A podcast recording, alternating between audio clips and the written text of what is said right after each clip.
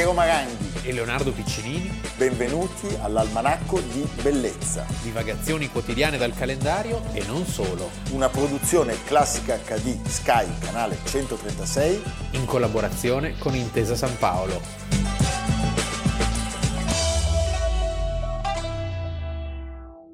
...8 luglio, Almanacco di Bellezza. Io vorrei fargli gli auguri a Piero Maranghi. Perché? È il tuo compleanno, non ti No. ricordi più? L'8 luglio. 8 luglio. Ma no, Sì. l'hanno abolito. Io me lo ricordo perché è già il secondo che festeggiamo in trasmissione. No, ma che tenerezza. Auguri Piero. Grazie Leonardo. Non abbiamo una torta con delle Ma candeline? non mi hai portato dei soldi? Devi- Non puoi darmi l'assegnetto? Cioè, io voglio... Dagli abbonati ho avuto dei regali. ah sì, eh? Sì, hanno detto solo per Piero, è arrivata la scatolina. Cosa, cosa c'era? Delle, delle sanagola, delle, delle de- stecche. delle- ma sì, anche delle stecche di sigarette. Di sigarette, precisiamo. sigarette, delle bottiglie di liquori che ormai non esistono più. La- quelli Vabbè. di Fantozzi. Esattamente. Eh? Leonardo, 8 luglio, ti ringrazio per gli auguri, ricambio il gesto, augurando a tutti voi di festeggiare i vostri compleanni con gioia, la stessa con cui lo festeggio io perché sono di fianco a Leonardo. Va bene. Ormai è una cosa pazzesca, cioè ci adoriamo, Sì, sì, ci sì. glorifichiamo. Allora, 8 luglio iniziamo con un'artista straordinaria per vicende tutto. artistiche, umane e intellettuali, non necessariamente in quest'ordine. Prego la regia.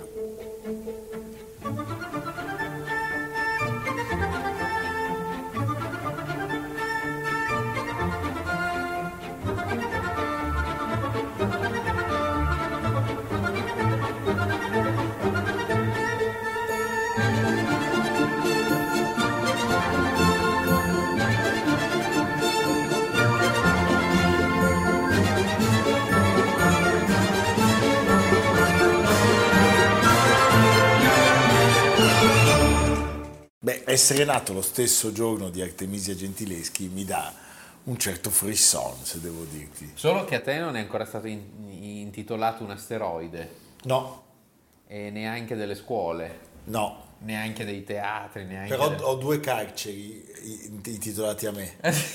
Ce n'è uno in Bolivia e, e- e uno, se non sbaglio, in Cecenia. Eh, va bene, ok. Quindi vado da una parte, sono, come dire, sul mio regno non tramonta mai il sole. Mai. Artemisia Gentileschi, importantissima, la più importante pittrice del Seicento mondiale, perché non è il Seicento italiano, è il Seicento tout court, è riuscita ad affermarsi in un mondo eh, allora dominato certamente dalla sola presenza maschile e nasce a Roma l'8 luglio del 1593. Sì. La sua vicenda è una vicenda straordinaria per tutte le cose che accadono e per tutte le cose che non accadono, diciamo. Intanto è una protagonista del mondo che la circonda e anche di eventi drammatici. Abbiamo parlato della decapitazione di Beatrice Cenci, E ci sono due personaggi al- Caravaggio, Orazio Gentileschi e la e figlia la figlia. Artemisia. Che per degli artisti, il padre Orazio è un grandissimo artista, Sì. andare, è molto amico di Caravaggio, andare a vedere la decapitazione voleva anche dire come, come Sì, non- comprendere Sì, eh, la decapitazione non era una cosa così fuori dal comune. No, eh, certo. Spettacoli di violenza per le strade erano Sì, la normalità. Diciamo che però... eh, Quindi era facile volendo trovare momenti... Sì, ma il maniscalco ci andava perché Sì. gli piaceva. Sì. Loro ci andavano perché vedevano anche cosa accade a un corpo umano Certo. nel momento in cui si spegne, come il sangue esce, il colore. E in effetti questa scena che lei dipinge in varie versioni, eh, nei, nei luoghi che anche che ne segnano la biografia, cioè Giudi- gli Uffizi, a Giuditta- Palazzo Pitti, Capodimonte, Giuditta che decapita Oloferne, che è una delle immagini più crude del Seicento. E che dipinge anche Caravaggio. e che dipinge anche Caravaggio. In Sono effetti lei, è, lei questo realismo di Caravaggio, che era abbastanza sconosciuto al padre, che è un artista sofisticato, dai colori meravigliosi, dallo stile molto elegante, E invece, Tanto elegante da andare a finire alla corte Sì. dei re d'Inghilterra. dove lì però viene poi decapitato Anche- il, il re, il re, Carlo I. Carlo I. Carlo I che intratterrà delle relazioni Beh, anche perché lui è un compulsivo nelle- Sì. nel suo collezionismo. nel suo collezionismo. Però aspetta, stavi dicendo... Stavamo de- quindi dicendo che questo realismo è una delle cifre di Artemisia. Bisogna tuttavia, diciamo, depurare l'opera artistica di Artemisia dalle vicende personali, perché spesso si è ricamato molto su questo fatto, cioè, questo fa- famoso episodio di cui parleremo, del- della violenza che ha subito e quindi da questa violenza eh, è facile capire e interpretare l'opera pittorica come un segno di quel momento. Invece è proprio, è proprio il realismo che, Caravi- che Caravaggio eh, fa diventare l'attualità di un, movimento, di un movimento pittorico così vasto e che soprattutto a Napoli, dove lei passerà gran parte del tempo, è lo stile predominante. Mi piace tantissimo. Sua passione predominante. Dominante? Sì. No, è molto bello quello che dici, è molto giusto, trovo, perché è vero che Napoli è la città dove finalmente Caravaggio può essere Caravaggio.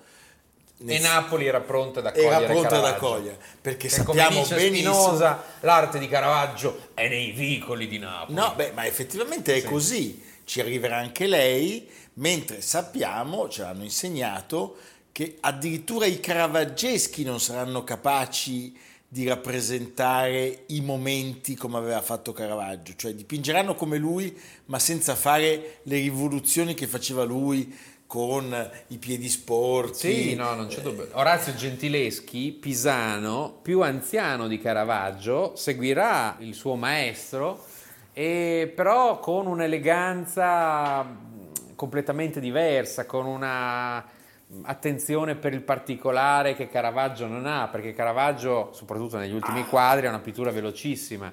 E d'altra parte Orazio Gentileschi non è così considerato eh, Oggi. dalle mostre, dalle, cioè, tu chiedi Artemisia Certo. Gentileschi per tanti motivi, tutti la conoscono. Ecco, è interessante però sottolineare, secondo me, eh, l'apertura mentale di quest'uomo, perché lui tiene questa figlia, che doveva essere una persona abbastanza speciale, Sì. a bottega e lei cosa fa? Sta lì e vede Caravaggio, vede Carracci, vede Domenichino, vede Guido Reni, cioè vede e conosce il mondo della pittura. Lei nella sua vita si confronterà con tutti gli artisti europei più importanti del suo tempo. Bellissimo. E sono poche le donne artiste, sono tutte dotate di una personalità particolare, pensi a Sofonis Banguissola, Certo. Elisabetta Sirani, sono poche ma Ma erano appunto... quasi degli animali esotici. Sì, erano molto stimate in generale queste donne pittrici, perché una volta acquisito lo status, eh, l'ammirazione per chi potesse così affrancarsi da una condizione di soggezione all'uomo. eh, Tu hai mai visto la sua prima opera che conosciamo, Susanna i Vecchioni? Susanna i Vecchioni è un'opera molto interessante, anche ironica, in qualche già l'argo- il tema Susanna i Vecchioni eh, è stato trattato con grande ironia da molti artisti. Si trova a Pommersfelden, che è un posto fantastico, bravo un grande ragazzo. palazzo barocco, un Oh, casermone. Quanto è bravo sto ragazzo. Vicino a Bamberga, nella- siamo nel nord della Baviera, devi fare la visita guidata per forza, con le pattine ti fanno mettere, però è ancora Non ti di- fanno mettere anche una svastica? No, la svastica- ho, pa- ho paura. C'è un albergo di fronte in cui consiglio di Non ti fermarsi dico, perché tu mangia spaghetti. tu mangi spaghetti no.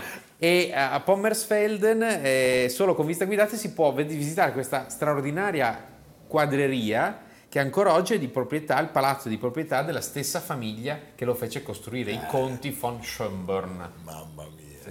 Raccontiamo le- diciamo, l'aspetto personale, il fatto di cronaca per cui poi Artemisia E Gentileschi... il coraggio della vittima soprattutto, Mamma mia. che è un'altra cosa inedita per quei tempi. Ma incredibile. Sì.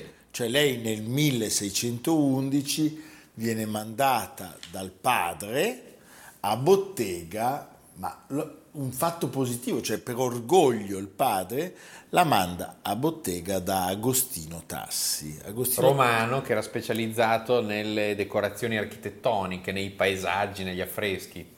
E cosa accade? Accade che dopo diverse avance, diciamo, lui la violenta. La giurisprudenza del tempo rispetto a un, a un, fatto... Era più vicina a quella dei paesi arabi, di alcuni paesi arabi molto arretrati di oggi. Cioè, dovevi fare il matrimonio. Sì, per bisognava fare buon viso, cattivo gioco. Allora, io la prima cosa a cui penso è l'animo... Che bastardo questo Tassi. No, beh, questo fondo...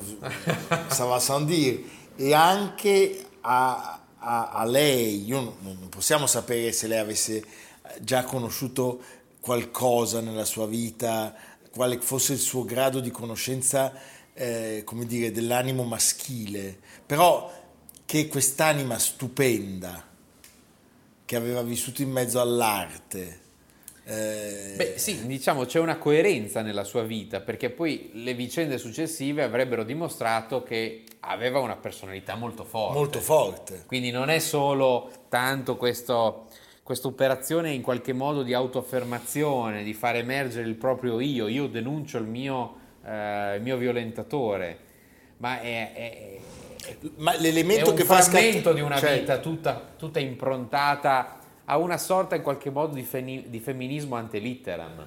Anche se lei per un anno non fa tutto questo in virtù della promessa di un matrimonio. Sì. Poi si scopre che lui era già sposato e addirittura si suppone lui avesse poi ammazzato la moglie a Lucca, se non sbaglio, e quindi quando diventa chiaro eh, che non ci sarà questa riparazione, lei finalmente affila le armi. Affila le armi, ma come dire, trova un alleato in suo padre, cioè c'è un momento eh, in cui si può, tra virgolette, non si può fare giustizia a un atto così, così inumano, però inizia un processo.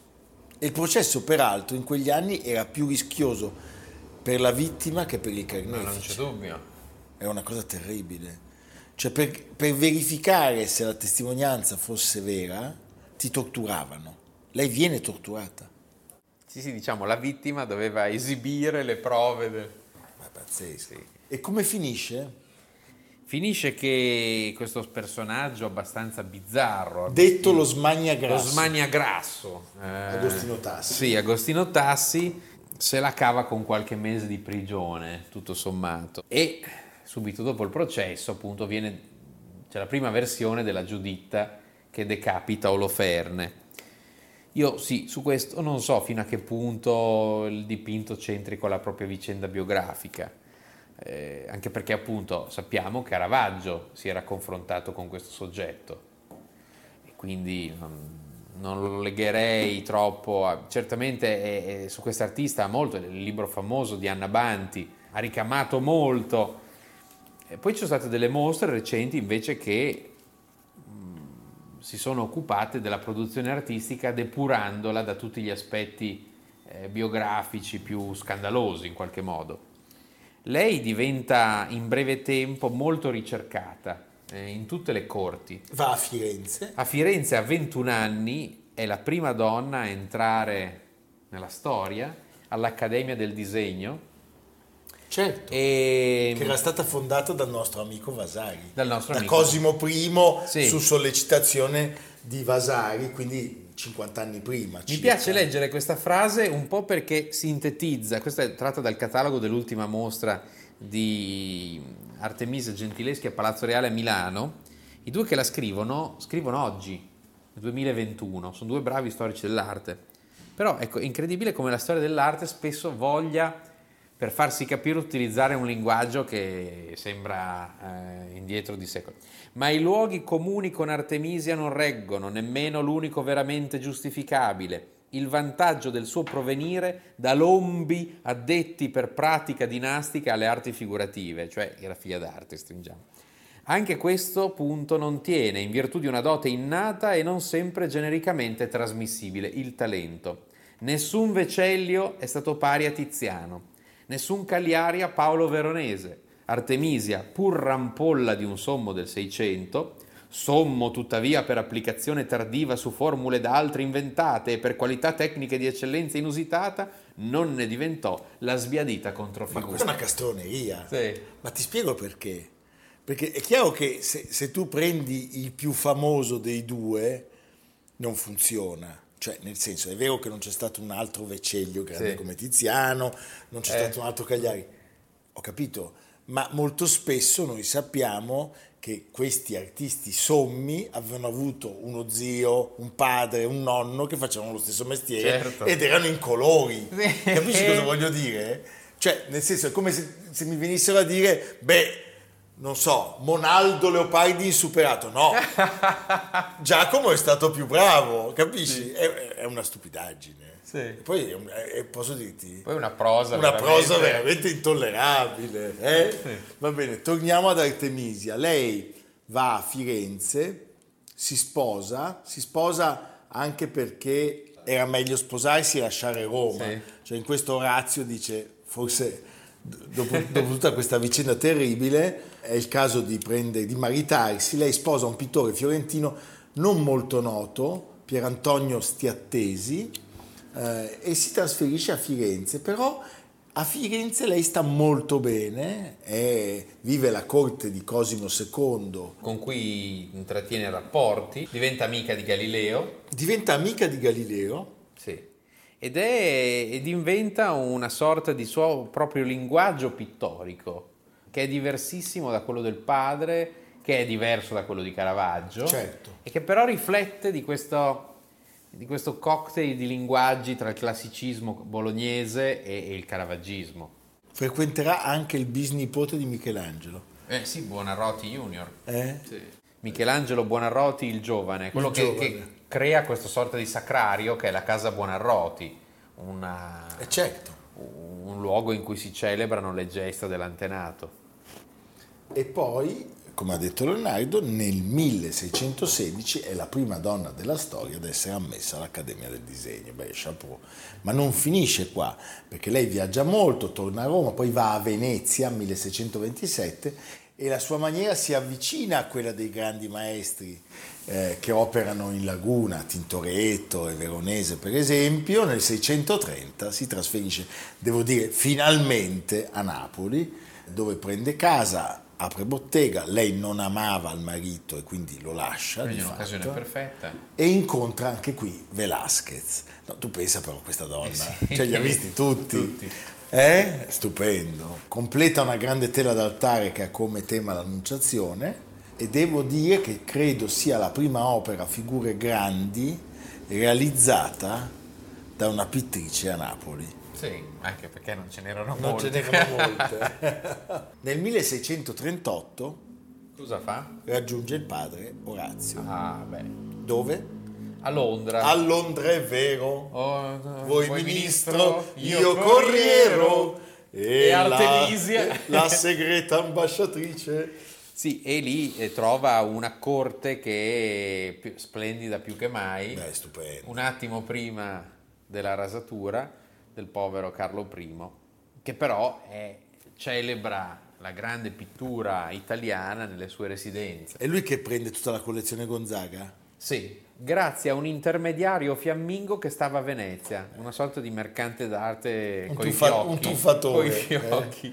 Un truffatore, va bene. Beh, fantastico. E poi muore, lei muore nel 1653, non si sa la data esatta della sua morte. Però una vita, insomma, Beh, una vita pienissima. ricca e, e diciamo che negli ultimi anni è stata oggetto di veramente tantissime, quasi troppe mostre, anche alcuni colpi di mercato importanti, un suo quadro che è stato poi acquistato dalla National Gallery ha fatto alcuni milioni di euro di, di risultato, quindi è un'artista molto conosciuta e molto apprezzata. E soprattutto ecco un'ultima cosa che i suoi primi quadri in qualche modo sono quasi tutti sotto mentite spoglie dei suoi autoritratti. C'è una suonatrice è lei, c'è una santa è lei. Ma che meraviglia. Sì. È una donna che è fiera del proprio, della propria posizione. Pensa che lei fino a 17 anni era analfabeta, non sapeva leggere. Beh, E però dipingeva... Credo che gli italiani in quel momento analfabeti fossero il 98%. Quindi sostanzialmente come adesso. eh, va bene, ci vediamo fra poco.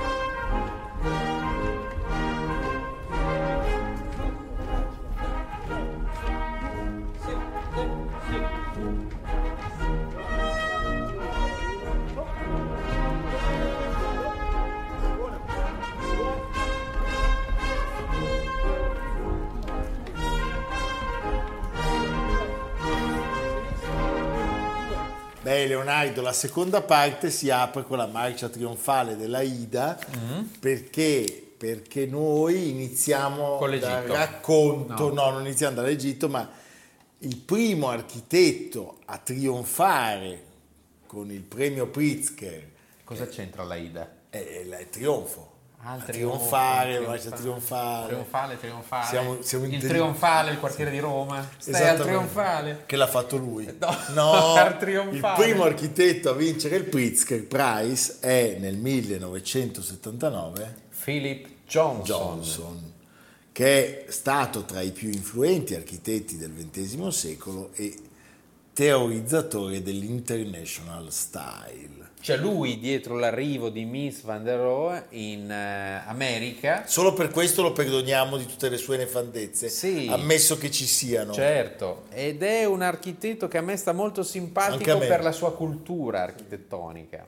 Cioè lui è, all'inizio è un pioniere del, um, del razionalismo, dell'international style, e, e poi cambia e diventa cambia, e diventa una sorta di pre, eh, pre, pre, pre postmodernista. Beh. Cioè il postmodernismo è quel mo- movimento, quel momento in cui si gioca con tutti i temi del passato, la colonna, l'oculo, la, la, la, la serliana, Palladio.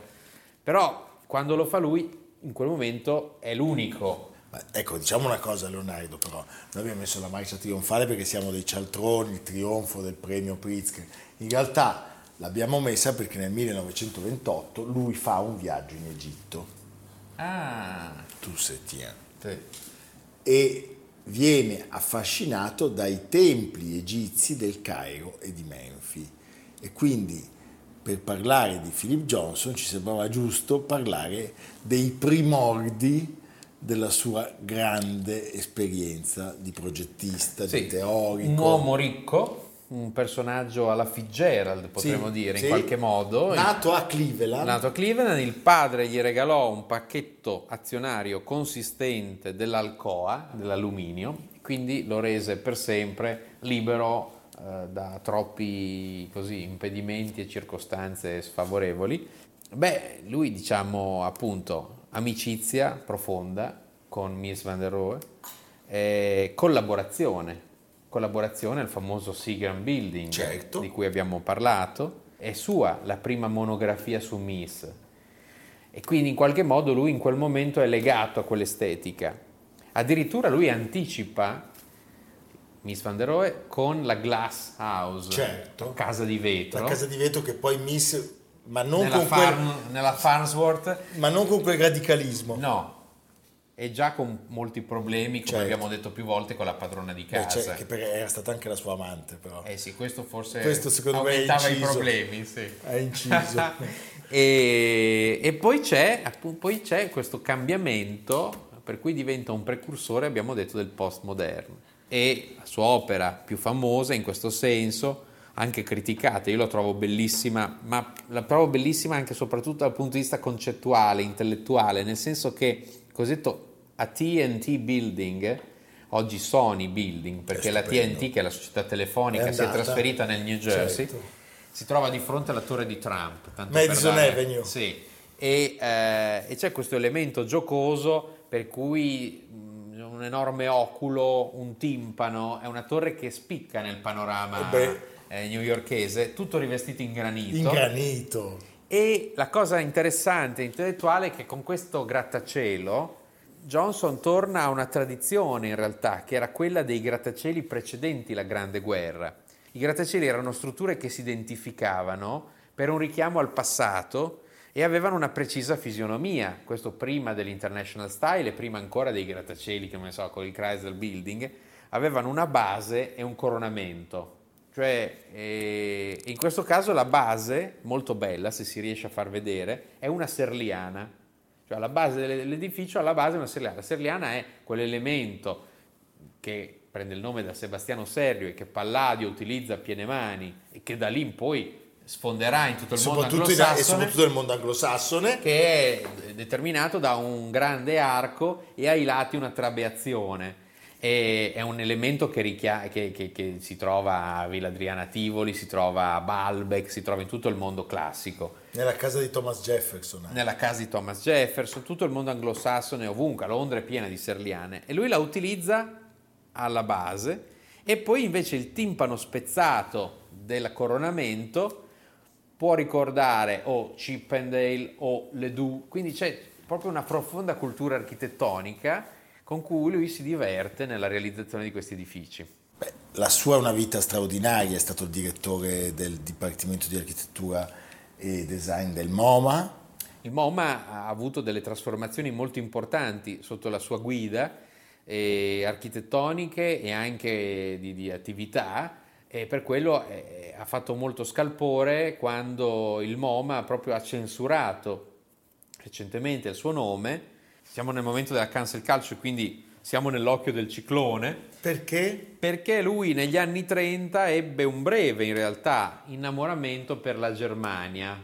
Non era l'unico, sappiamo, in America. Ford, sappiamo che sovvenzionò eh, Hitler. Lindbergh si innamorò. Lindbergh. Kennedy tantissimi, padre. Tantissimi, tantissimi. Nel mondo anglosassone furono veramente tanti. E lui addirittura accettò l'invito del Ministero della Propaganda di Goebbels di osservare la campagna Pol- della Polonia, l'avanzata delle truppe tedesche in Polonia. E sembra... Ma questo quindi nel 40? Sì, 39? tre- nel 39. Mamma mia. E sembra anche che abbia contribuito, però poi un progetto abortito, a una nascita di un partito di estrema destra, un partito sostanzialmente fascista in Louisiana. Me viene in mente la cosa dei nazisti dell'Illinois. Di Bruce Brother. Brother, sì. Mamma mia.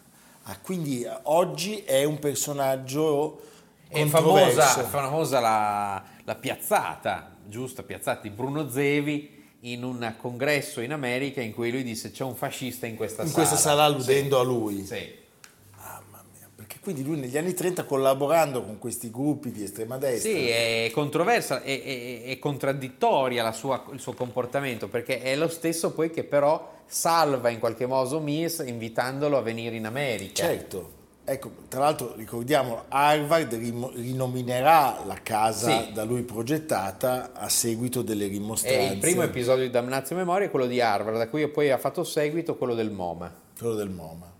Che chiaramente essendo il MoMA in pieno centro a New York ed essendo uno dei musei più visitati del mondo, la cosa ha generato eh, grandi polemiche, grandi commenti. Beh, comunque però Rimane, rimane un grandissimo architetto, ricordo altri suoi due progetti, la torre dell'IDS a Minneapolis alla fine degli anni 60 e soprattutto molto divertente da vedere, se abbiamo l'immagine, la citazione di- sempre di un grande architetto, Ledoux, la città ideale, nella Università di Houston, siamo nel 1985, quindi siamo in questo caso pienamente nel, nel Certo. postmoderno.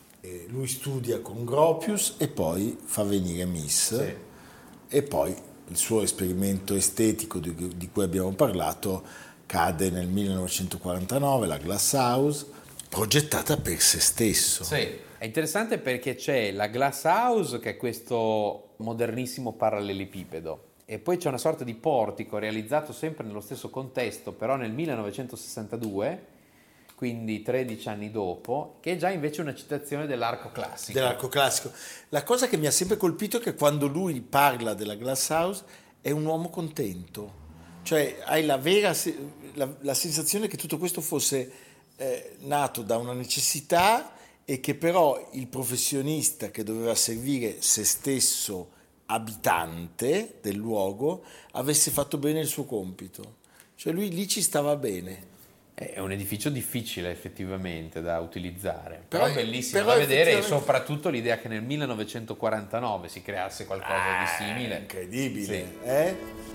To me, architecture is mostly a question of procession. In other words, you've got to enter a, a group of buildings through a, a gateway, which we're now at, and as you come in, you explore the whole terrace here and the house sitting in the middle of it. That was the glass house period when I did everything like Mies van der Rohe, strict lines like this. And then inside, which you'll see in a minute, we went on uh, and, and loosened up. Prima di ascoltare i consigli per, i nostri, per, gli, acquisti. per gli acquisti di Leonardo, vi ricordiamo che tutte le puntate dell'Almanacco di Bellezza sono disponibili anche in podcast su Spotify, Apple Podcast e Google Podcast quelli di Intesa San Paolo On Air, cercando Almanacco di Bellezza e anche sul sito del gruppo intesasanpaolo.com. Quindi chi non vuole vedere queste brutte facce può, non anche l'imbarazzo della scelta. può ascoltare le nostre voci. Sì. Bene, Leonardo, e dove andiamo? E andiamo, abbiamo parlato di eh, Artemisia Gentileschi e di Giuditto Loferne. La versione di Palazzo Pitti si trova in uno dei luoghi più incredibili e più densi di storia de- del globo terrestre, cioè la sala dell'Iliade, cioè la gravida di Raffaello, Andrea del Sarto, Rosso Fiorentino. Sì, ma cioè, non ci puoi credere. Di tutti più in quest'unica eh? Voi se vi concentrate no, solo dici, su quell'unica no, sala... Vai su, quinta fila, quinta, eh, fila. quinta fila, cioè seconda fila Bronzino, quinta fila Andrea del Sarto, c'è di tutto. Ce n'è che ce n'è, ce n'è talmente tanto che la gente non guarda mai il soffitto che in realtà è una delle cose più belle mai fatte nei primi anni dell'Ottocento, cioè sala dell'Iliade di Palazzo Pitti si chiama sala dell'Iliade perché Signori. Luigi Sabatelli la affresca intanto con questo concilio degli dei, che vedete ci sono 36 divinità, ci sono tutti praticamente. E noi ci siamo. Noi ancora no, però... No. Però c'è Bacco. e le storie dell'Iliade. Sabatelli era toscano e fu eh, professore a Brera dal 1808 alla morte, tantissimi anni è uscito questo bellissimo libro di Monica Cardarelli sulla sala dell'Iliade dove potete vedere queste immagini senza faticarvi perché sono eh, pubblicate con una campagna fotografica ad hoc guardarle con calma e poi potete andare poi a Palazzo, Palazzo Pitti, Pitti sì. al Giardino di Boboli, eh? sì. Perfetto. Fate anche la Galleria Vasariana. Eh, poi? Eh, il Ponte Vecchio. Eh, tutto. Tutto, tutto, tutto. Va bene. E poi bene. andate per piacere allo Stadio Nervi. Ah sì. A vedere. Nervi? No. La Fiorentina. La la la Qua ormai siamo in caduta libera, ma è il giorno del mio compleanno. Ah, giusto. Giu- auguri Piero. Auguri. Quanti sono? 65?